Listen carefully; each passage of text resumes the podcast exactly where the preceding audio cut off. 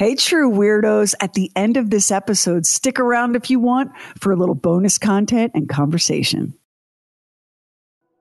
The sound is meaty and wet and sharp all at once. Steel is harder than bone, but a human being is a moving target. So careful now, or the blade will get stuck and you'll have to wrench it free before swinging again. Again and again and again. That's it. Yeah, that's how you do it. Shh. Shh. Now it's over. It's over. The wooden handle, slick with blood, slides from your hand, the tool hitting the floor with a dull thud. Now the only sound in the room is the roaring in your ears. It takes a special kind of rage, a real special kind of crazy to kill another human being with an axe. And make out a small beam of light against the mirror.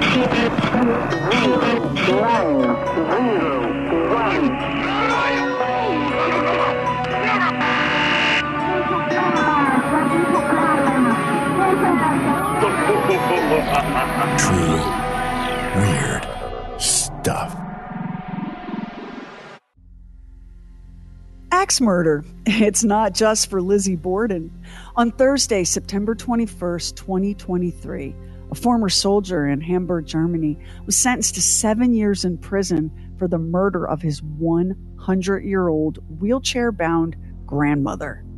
Coroners found that the elderly victim was struck 16 times with an axe and died by decapitation when the final blow severed her spinal cord. She had tried in vain to defend herself with a cordless vacuum cleaner, but her grandson, 37 years old, was so much stronger, so much faster. Identified only as Artur B., the man was said to be the black sheep of the family, unable to keep a job always asking for money. Neighbors of the victim, identified as Amelie G., said that they often heard the pair arguing loudly, usually over money. Investigators reported that the first blow from the axe came from behind. It's remarkable that Amelie, at 100 years old, in a wheelchair, and reportedly suffering from dementia, managed any attempt at self defense. Can you picture her trying to fend off the blows with only a cordless vacuum cleaner? What must it have been like for her those last moments on Earth? A blur of motion, the light catching the steel blade of the axe, hearing her grandson grunt as he drew back for another swing, the crunch of her bones shattering from the force, bones brittle with age, flesh thin and fragile and no match for the bite of that blade. It was Artur himself who called the police. He admitted to having beheaded his grandmother. Officers arriving on the scene described it as brutal, terrible. And sure enough, they found the axe. Artur, who had no prior history of violence, was arrested. He later told a psychiatrist that caring for his grandmother had been a struggle. In court, the prosecutor agreed, declaring that the motive for this horrific killing was simple. Artur could not cope with being a caregiver for the elderly woman.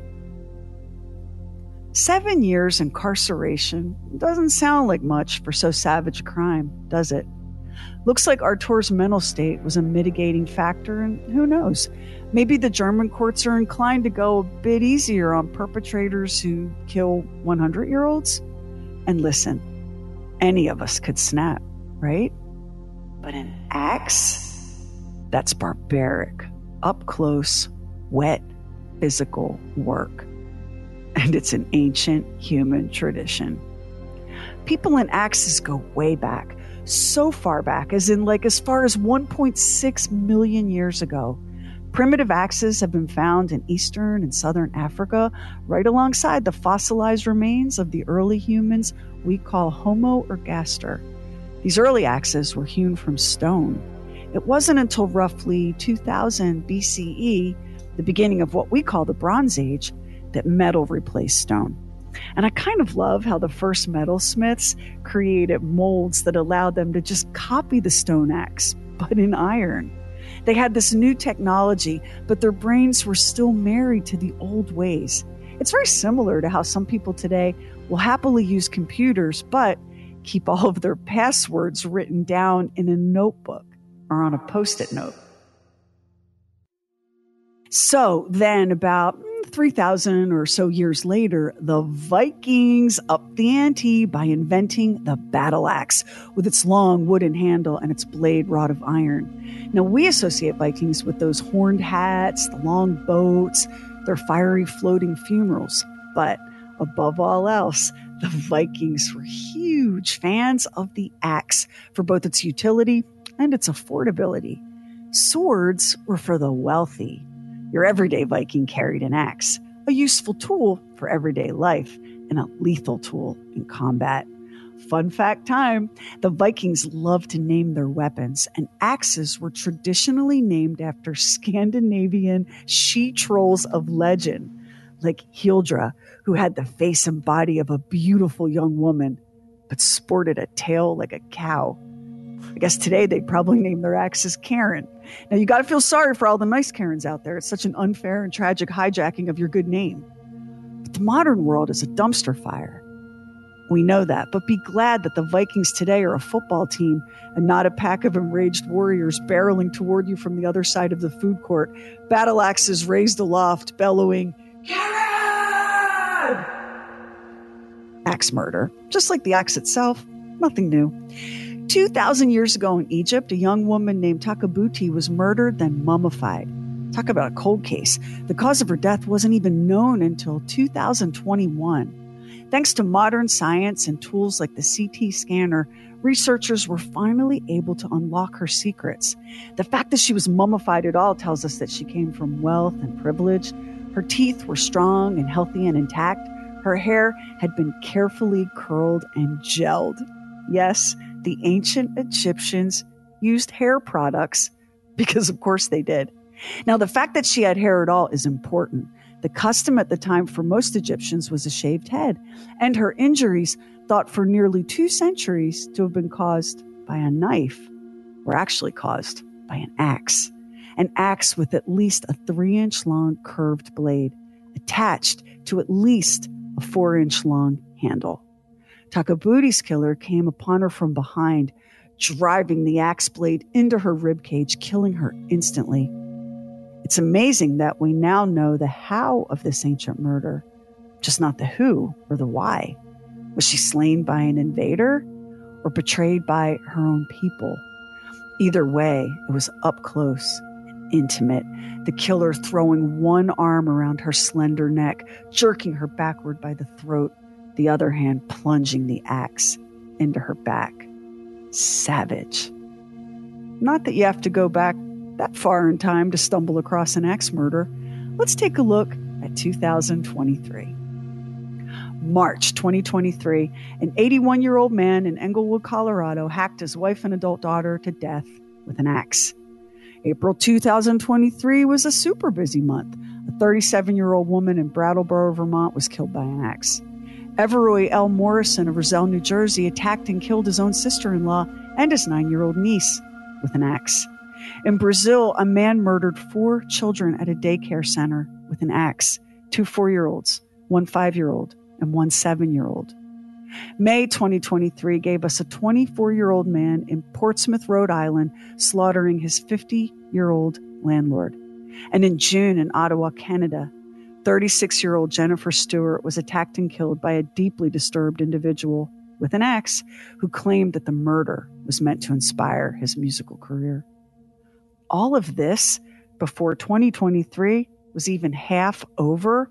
And trust me, there were other deaths by axe. This half dozen is just a bloody drop in an already overflowing bucket. It seems like no matter how much time passes, how much more sophisticated and dazzling our technology becomes, in a moment of white hot fury, too many of us revert to the oldest ways of solving a problem and we reach for an axe.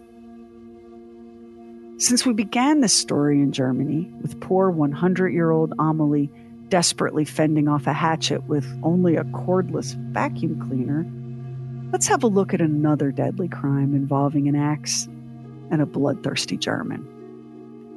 March 1922 in the Bavarian countryside. Winter had not yet loosened its grip to make way for spring. There was still snow on the ground and in the forecast. A farmer named Andreas Gruber was troubled by a series of odd and puzzling incidents taking place on his property. Little things, maybe, but strange enough that Gruber confided in his neighbors that he was uneasy. It's just too bad that Gruber never went to the police. The Gruber farm, called Hinterkaifeck, was located just 50 miles north of Munich.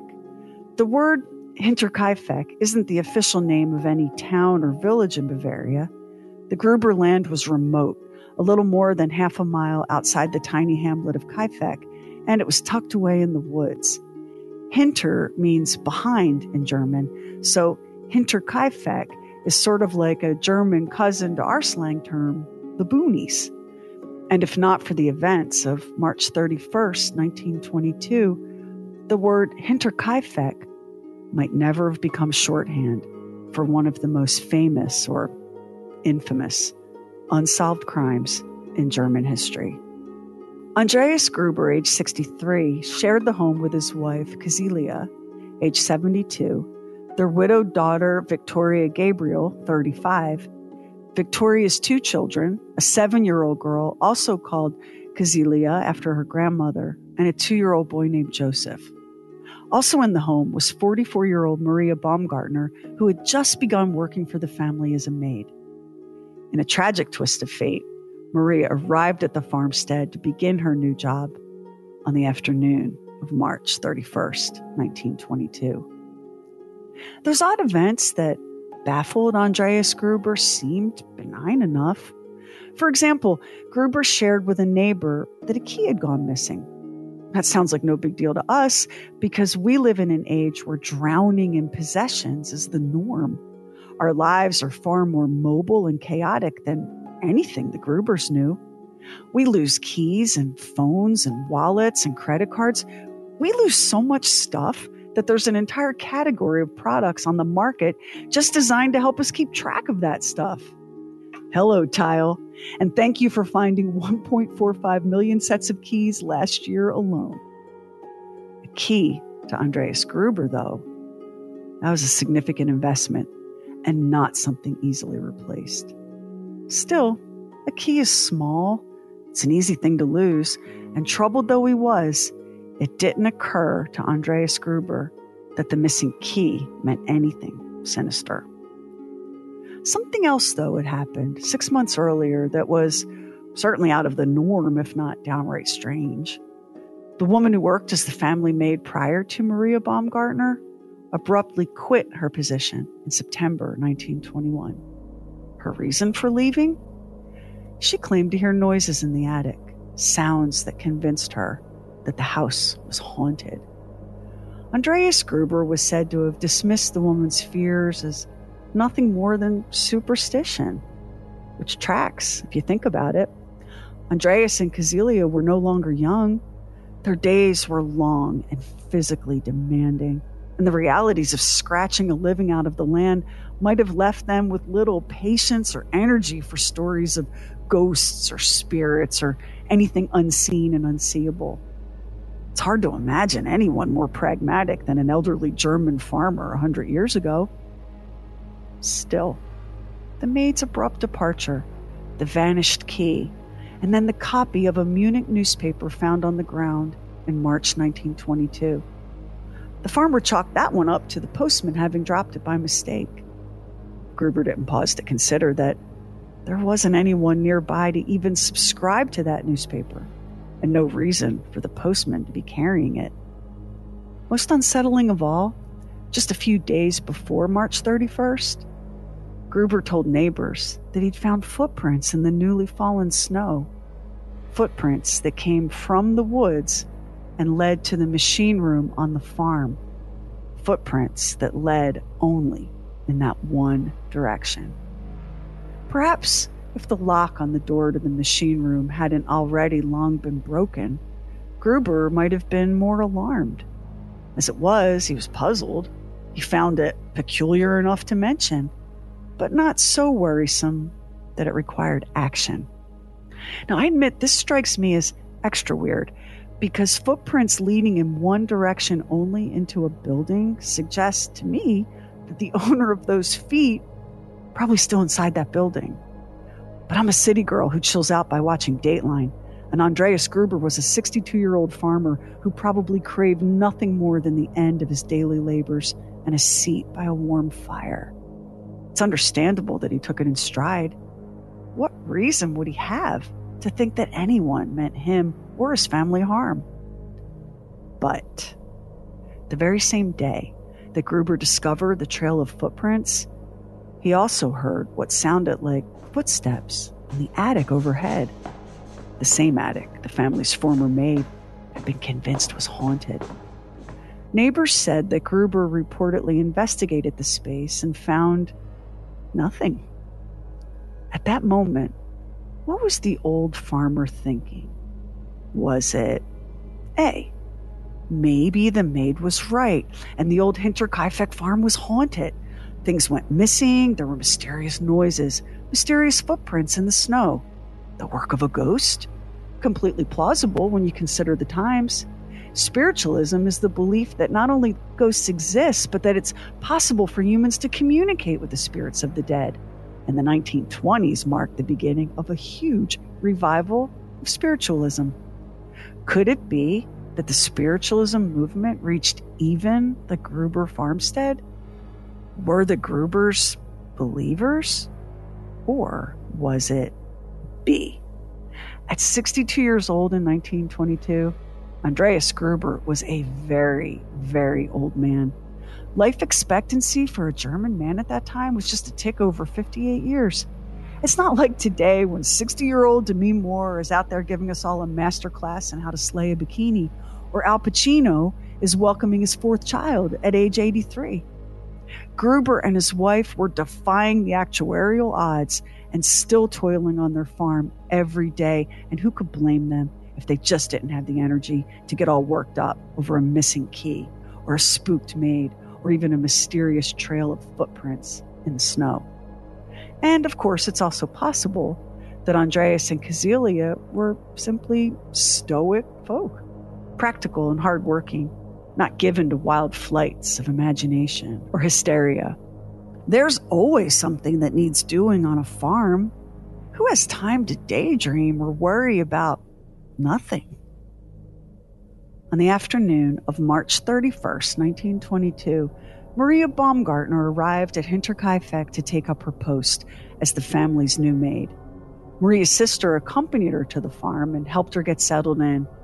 It's likely that she was the last person to see her sister and the Gruber family alive. At some point that evening, Andreas and Cäzilia, along with their daughter Victoria and seven year old little Cäzilia, left the farmhouse and made their way to the barn. The theory is that they were lured somehow into what was ultimately a trap. The four were murdered, one by one, killed by repeated blows with a heavy mattock. That's a type of axe with a broad blade on one end of the head and a pickaxe on the other. The killer, or killers, neatly stacked the bodies of the slaughtered family, then made their way through the night to the farmhouse. Two year old Joseph was asleep in his small bassinet, using the same mattock that killed the child where he lay. Then they moved to the room occupied by Maria Baumgartner. She had unpacked her few possessions and was sleeping for the first time under the Gruber's roof when the steel blade of the mattock bit into her skull. Though all six people residing at Hinterkaifeck were murdered that night, there was a notable difference in the way the bodies were treated. Inside the farmhouse, the two bodies had been carefully covered after the killings, Joseph with a blanket and Maria with a dress. Their deaths were the result of swift, repeated blows to the head with the heavy bladed tool. But out in the barn, that was a different story, a different kind of crime scene. Something that made the way Joseph and Maria died look almost merciful. The body of Cäzilia, wife and grandmother in her seventh decade, showed signs of strangulation. Multiple blows to her head left her skull cracked and split open. Her husband Andreas fared no better. His face was a mass of ragged, torn flesh, the white of his cheekbones peeking through the blood that soaked his remains. His daughter Victoria had been battered in the face with a blunt object, and her skull was shattered. And little Cäzilia, just seven, had deep slash wounds on her neck and face, her tiny jaw pulverized from the force of the blows. I don't even know how to tell you this next part, and I wish I didn't have to. I wish it wasn't part of this already unbearable tragedy. But the Grubers had no way to hide from that terrible blade. Who are we all these years later to hide from this terrible truth? Child Cäzilia was the only member of the family who did not die instantly from her wounds. An autopsy later revealed that Cäzilia had lived for hours after the attack. Her small hands were full of fistfuls of her own hair. Investigators believe she had torn it out in desperation and panic and pain. The Gruber's animals, the livestock, the family dog, all were unharmed. The next day, April 1st, 1922, a pair of salesmen came to the farm. Their knocking on the farmhouse door went unanswered. They tried tapping on the windows. Nothing. They circled the yard, calling out, Hello, guten Tag. Is German zu Hause? Silence. The men later said they did see that the gate to the farm's machine house was open, but they departed. On April 3rd, the postman made his usual stop at Hinterkaifeck and noticed that the mail he'd left just two days ago, Saturday, April 1st, had not been touched. And that was odd. And one day later, on April 4th, a man named Albert Hoffner arrived at Hinterkaifeck to make repairs on an engine. It was strangely quiet, the only sounds puncturing the stillness coming from the barn. Hoffner said that the barn doors were locked, but that the dog was barking and he could hear other animals stirring inside the building as well. He sat down to wait for the farmer, Andreas Gruber, to return. He waited for an hour and then decided to go ahead and commence with the repair that he'd been hired to make. Hoffner worked on the engine for four and a half hours, completely unaware that the bodies of the Grubers and their maid were mere yards away. The cold weather helped slow decomposition and perhaps spared Hoffner from noticing the unmistakable stench of death. Upon completing his work, Hoffner packed up to depart, and then he saw the barn doors locked when he arrived now stood open. The dog was tied up outside. Hoffner let his gaze travel from barn to farmhouse to woods. How had he not seen or heard any member of the family? Why had no one greeted him? Why had no one spoken to him? Now, deeply uneasy, Hoffner headed into the little hamlet of Kaifeck and shared his concerns with a man named Lawrence Schlittenbauer. Schlittenbauer had his own worries about the Gruber family. Little Cäzilia had now missed two days of school with no explanation, and the family had not attended worship services on Sunday, April 2nd. Schlittenbauer sent his two sons to the farm to check on the Grubers. When the boys returned and reported that there was no one at the farmstead, Schlittenbauer collected two other townsmen and headed out to see for themselves. It was that search party, Schlittenbauer, Michael Pohl, and Jakob Sigel, that found the bodies. And the next day, autopsies were performed in the barn where the bodies lay by a physician named Dr. Johann Baptiste Omela. He declared that the weapon used by the killer or killers was most likely a mattock. Police did not find the weapon on the scene, and they struggled to determine a motive. Who would want to annihilate the Gruber family? And why? Their investigation was complicated by the fact that the crime scene had been trampled and the bodies had been moved by the same search party that found them.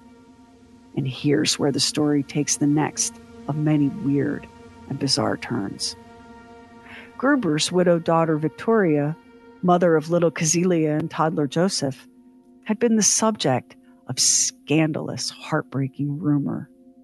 There were many who believed that the little boy was the product of an incestuous relationship between Victoria and her father Andreas. And it wasn't all just ugly gossip.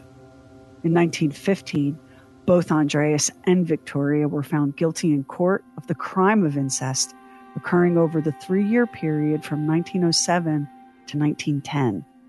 For this crime, Andreas was sentenced to one year in prison. Victoria's sentence was one month.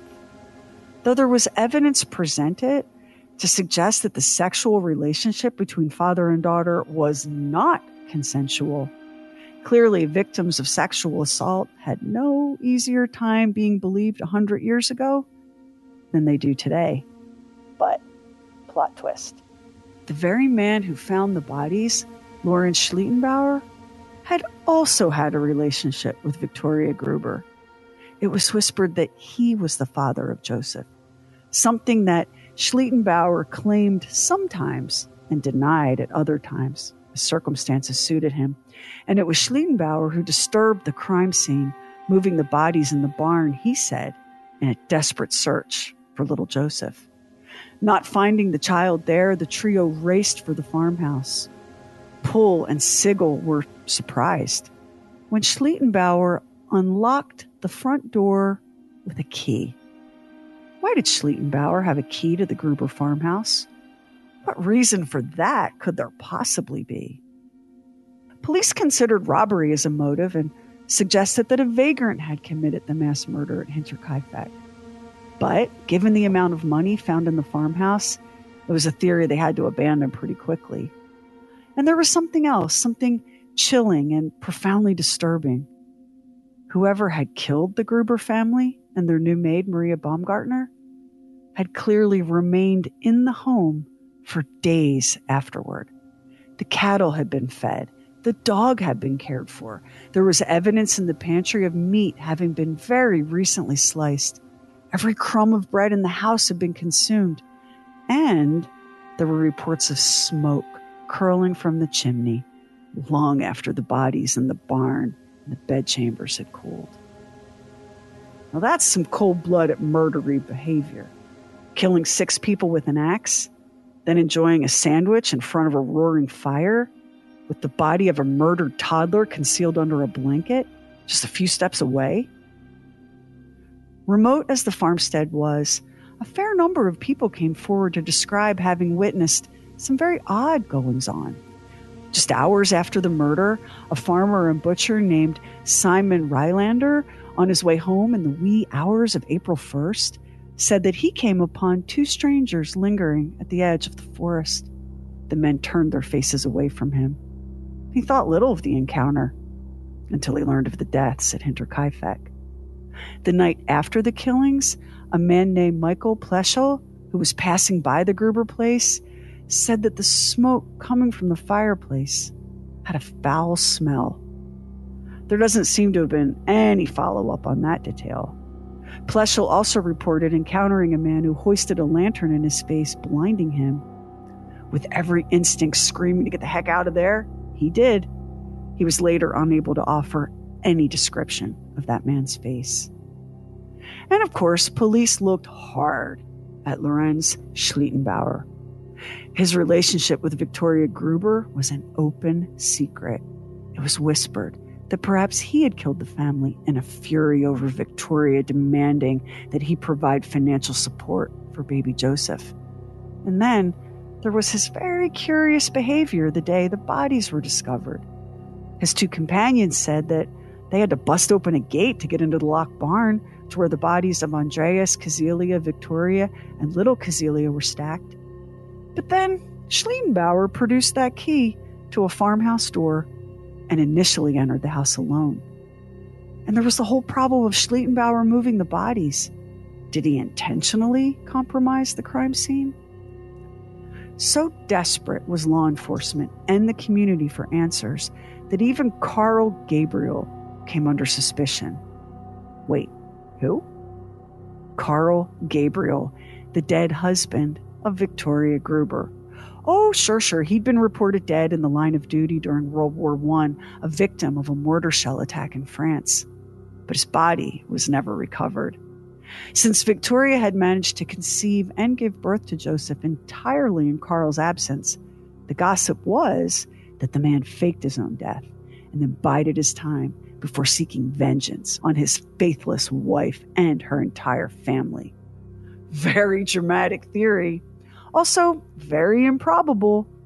But in a case like this, so violent and off the charts in terms of brutality, police were as willing to grasp at wild straws as anyone.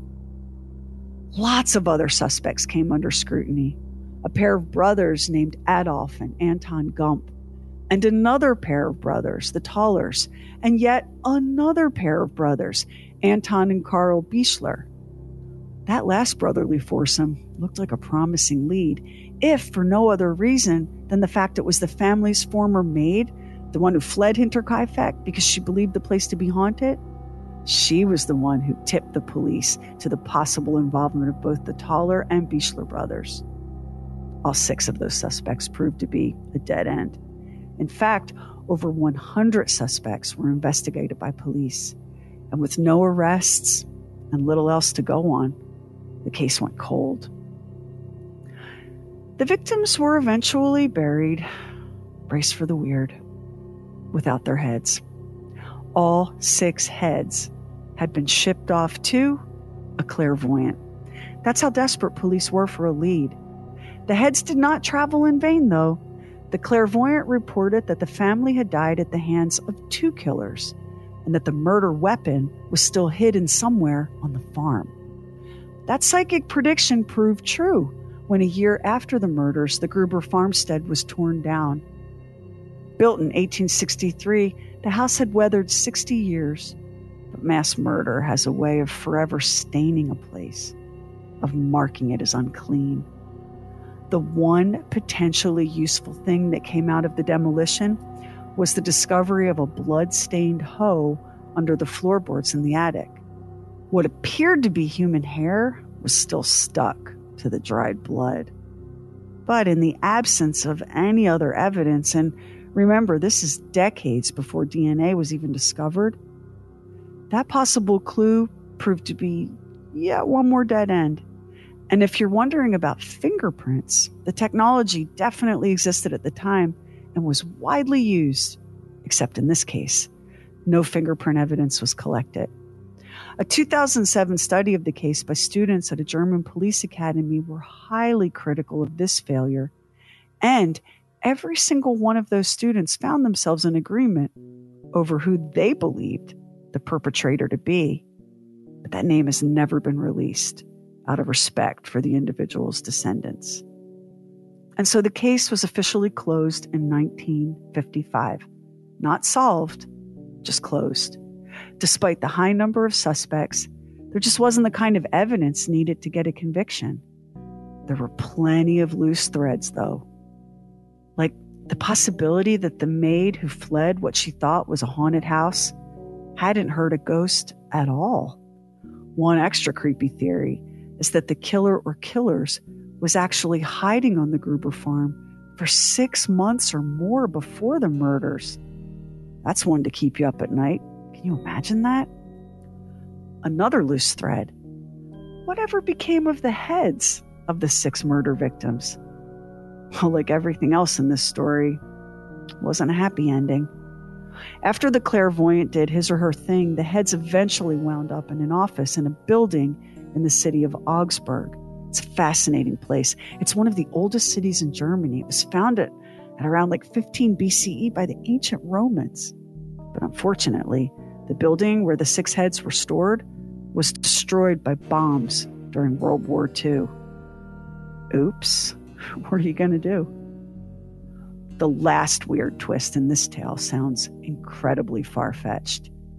And yet, so in the years between 1898 and 1912, a serial killer terrorized America. It's speculated that this individual killed somewhere between 40 and 100 people. The MO? The killer targeted isolated rural homes, used common farm implements as weapons, and never stole a thing from any victim. Which sounds very much like what happened at Hinterkaifeck. Is it possible that this serial killer made his way to Germany after 1912 and clocked at least one more bloodbath on the Gruber farm? It's plausible. It for sure wasn't as easy or fast to travel from the US to Germany in those days as it is now, but it wasn't impossible. We just have to accept that it's unlikely we will ever learn the truth of what happened to those six human beings on the night of March 31st, 1922. All we have left is a horror tale strange noises in the attic, a trail of footprints in the snow, and six lives obliterated, all by the swing of an axe. Next time on True Weird Stuff. Don't think too much about the hotel you're staying in. Don't think about how many other bodies have been on this mattress. Don't think about it.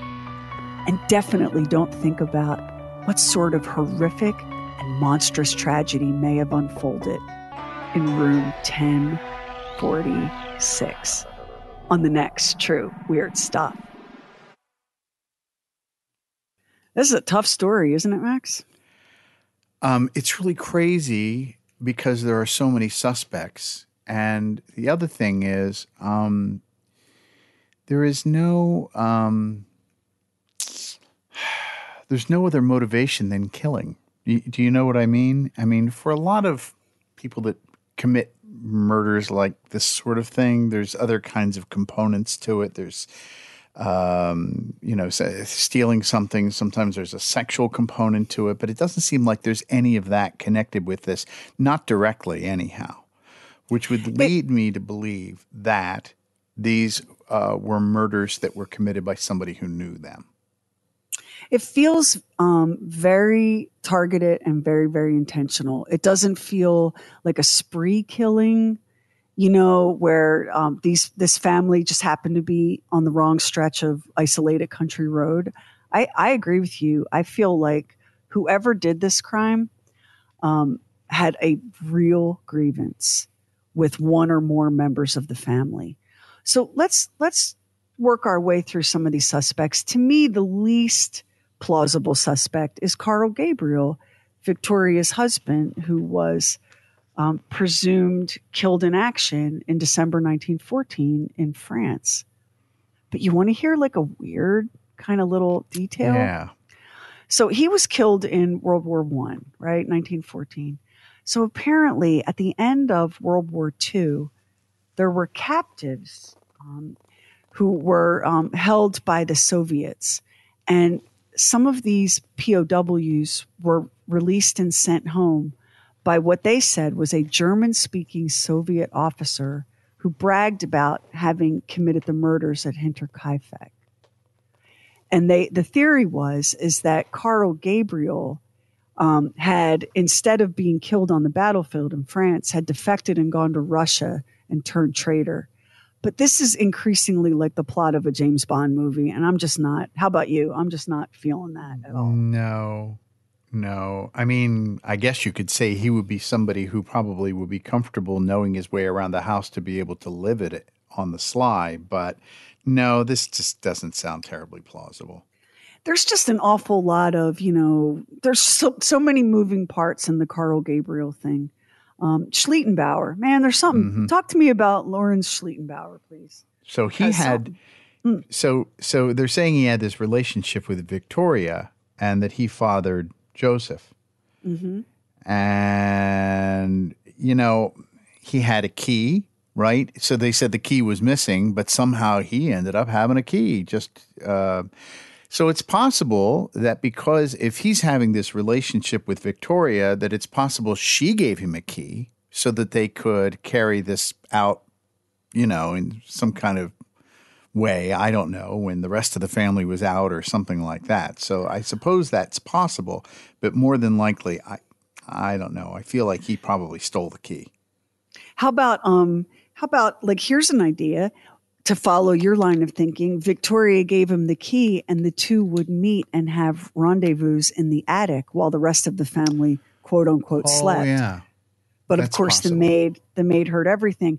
So here there were a lot of there was a lot of suspicion about Lauren Schlittenbauer. Like for example, a teacher in the town of Kaifeck um, found Schlittenbauer visiting the what was left of the demolished Hinterkaifeck farm in 1925, and the teacher said, "Schlittenbauer, what are you doing here?"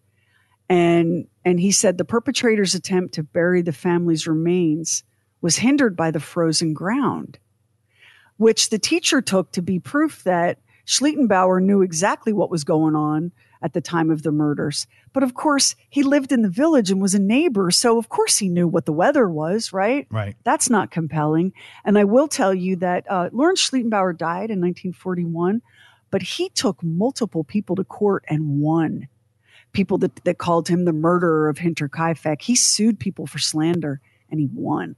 So I'm not saying he didn't do it, but he made a he he made it his mission to not be accused of that. And then of course there's the uh, there's the cluster of brothers, right? There's the Gump brothers and uh, the Bichler brothers and the Taller brothers, all of whom were fingered by the former maid. Um, apparently, uh, the brothers, you know, they knew the farm, they knew the premises. Um, they were jealous of any wealth that they might have on the property, but police were unable, Max, to, to make any reasonable case against any one of those individuals stick. Um, now, the Taller brothers, that was interesting because the former maid said that they were known burglars um, and that one of the brothers, Joseph, said, I know every room that every Gruber, mem- uh, Gruber family member is sleeping in, and there's money on that farm. But of course, police were unable to make any of those accusations stick. Well, And so the case went cold. but of course there wasn't money stolen, right? Or that we, I mean, that's what. I mean. That's what they said. So mm, no, I I don't think so. Plus, there's something you you called it close up wet work or something like that Yeah. when you described this. And when you think about something like this, that generally is somebody who knows somebody who does that. Also, there's something else that you said that their bodies, two of the bodies were covered. yup. Um, so there's a, you know, from looking at murdery, serial killer kinds of things, that generally only happens that you cover the victim if you know them. Exactly. And this is why, like, I was leaning so hard into Lawrence Schlittenbauer because that was his son, allegedly. Right. And the maid was a stranger that he had no beef with. Right. You know, now the family, the family he had a grievance against, but the seven year old, and this is the part where it, all the trains jumped the tracks for me. The seven year old child, little Cäzilia, was tortured. Tortured.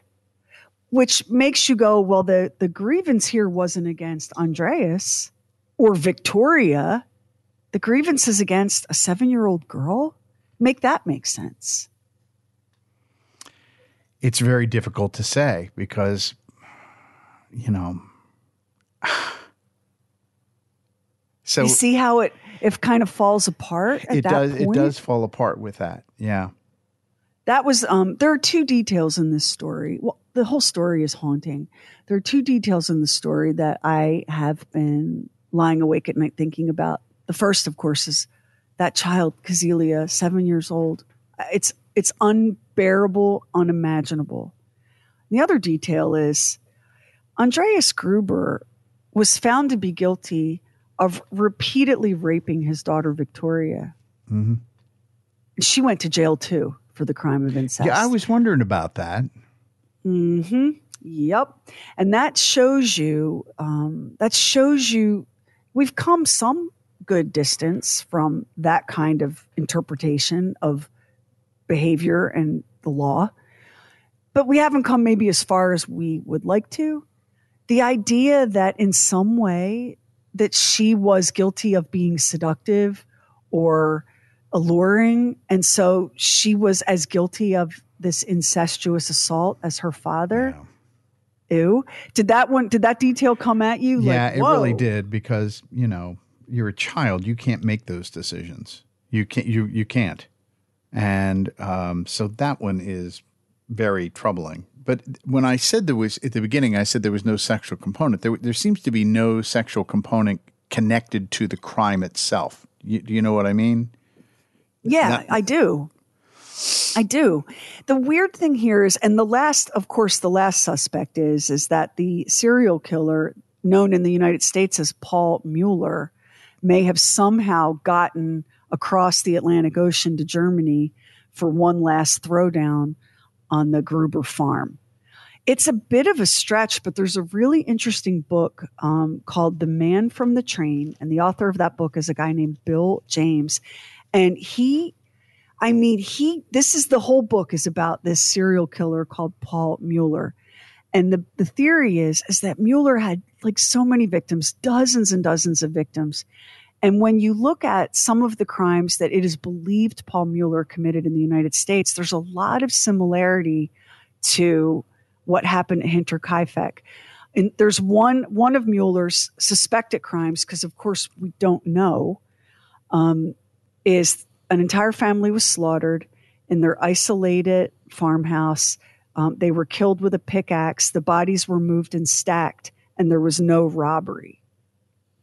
So it's a it's it's a very similar crime scene as what happened at Hinterkaifeck. And um, in The Man from the Train, the author believes, you know, that he has found the identity of Paul Mueller as a German immigrant who decided to take a break from his serial killing spree, which we know now, thanks to the FBI and the DOJ and all the research that we have, that serial killers do go dormant sometimes for long periods. He believes that Mueller went dormant and returned to his native Germany. So that, I mean, is- that could be possible. I mean, because Yeah. the original thinking when they talked about serial killers was they will continue doing this until they're caught or perhaps incarcerated for another crime. And then, of course, we have found out in, in modern times too, like BTK took a period of time to stop. The Golden State Killer, he just stopped. Yeah. And it's so is it possible? Um, is it possible that this man who committed serial murder across the American heartland in the late 1800s somehow boarded a ship, went home to Germany, and for whatever reason took out the Gruber family at Hinterkaifeck? It's I mean, what do you think? it's possible. It seems a little bit of a stretch. There's been connections they've tried to do with the um, oh uh, Jack the Ripper that, that was in both countries too. So this is not the first time that it's been floated that somebody could have done this in two countries, and and why not? Except it just seems, I don't know. It just seems like it's a little bit of a stretch. it's a great story and it's an interesting idea to think about but yeah it and then again like this is one of those cases where all of the theories are a stretch and we will never know now the german police today although the case remains open and unsolved it is the most notorious unsolved criminal case in the country of germany even though it's open and unsolved, it is the German police believe they know who did it. And they have elected to remain silent and to keep that information sealed to protect that person's descendants, which seems awfully civilized and polite. Do you not agree? Yeah. It would be So that- interesting to know with DNA the the child Joseph to see who the father of that child was. That would be very interesting to know. And we know for certain that Joseph was not the son of Carl Gabriel because Joseph was conceived and born Right. entirely while Carl was away um, Right, right. at war. So, I mean, is it Andreas Gruber? Is it uh, Lauren Schlittenbauer? Is it some someone else? And then for me, the final thing that just feels like It's it's unbearable. I can't imagine what it's like for law enforcement. I mean, sometimes I'll be watching like a Dateline or a 48 Hours or whatever, and they'll have this detective who retired 10 years ago, but he's still chasing this one cold case, Right. or she's still chasing it because it gets inside you and you can't bear. You can't bear for there to never be justice. This is just never, there's never going to be any answers here. So that's unbearable. But their heads, Max, on top of everything else, crazy part of they this. sent their actual heads to a psychic. In your life, have you ever heard anything that crazy? No, no, I haven't. But Did you ever see that coming? Did you think, you know what? I bet at the end of this story, she's going to say that all six of their heads got shipped off to a psychic. somebody had to make that decision who was really desperate. That's for sure. But that Oh uh, my God. the fact that th- they were never able to be recovered um, because of, I guess, World War II. Uh, The building was bombed. Yeah. It was destroyed. Yeah, it was destroyed.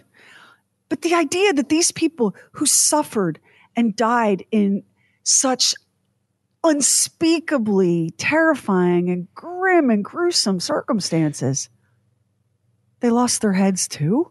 couldn't the clairvoyant have been able to, to do that with their heads still attached?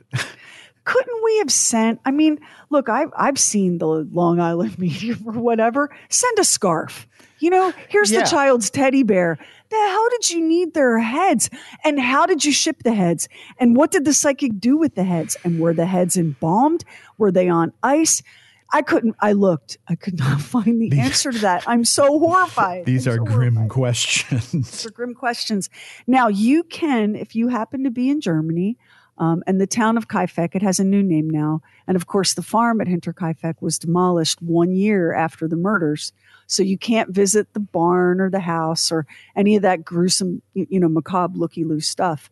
But you can visit the grave marker and the memorial for the family. And um, so many people do. So many people go to pay their respects, some out of morbid curiosity, some because they've heard the, the, the weird and strange story, and some because it's so painful to imagine what those human beings went through. And then all of the terrible things that happened to their bodies afterward. There are people who go just to say a prayer at that memorial for some kind of peace for the Gruber family and Maria Baumgartner. And that, I'll remind you, Max, that was her first day on the job. Her first day on the job. So I would prefer that none of y'all murder anyone by any means. But definitely, definitely, if you have axe murder on the mind and in your heart, I, I just have to tell you, that's some real hardcore, dark, sick, crazy. We'll see on the next True Weird Stuff. And if you listen to us on Apple Podcast, hit the plus button in the top right corner, now it helps an independent podcast like ours to get discovered. And we really appreciate it if you subscribe, rate, and review True Weird Stuff. Hit our website, trueweirdstuff.com, for show notes and photos and videos when we have it and bonus content. Everything True Weird is waiting for you at trueweirdstuff.com. And follow True Weird Stuff on Instagram and Twitter. True Weird Stuff is a Now Media production. Our executive producer is Anthony Garcia. The show is written and hosted by me, Sherry Lynch, along with my deeply weird director, Max Sweeten. Our equally odd producer is Carrie Bowser. Additional production by the mysterious Stephen Call. Our digital witch and social media cult leader is Heather Furr. Original graphics by Kevin Nash. Original artworks by Olivia Axlin. True Weird original music composed and performed by Jack Griffin and Zane Nash. Copyright 2023 Now Media. All rights reserved. All wrongs remembered.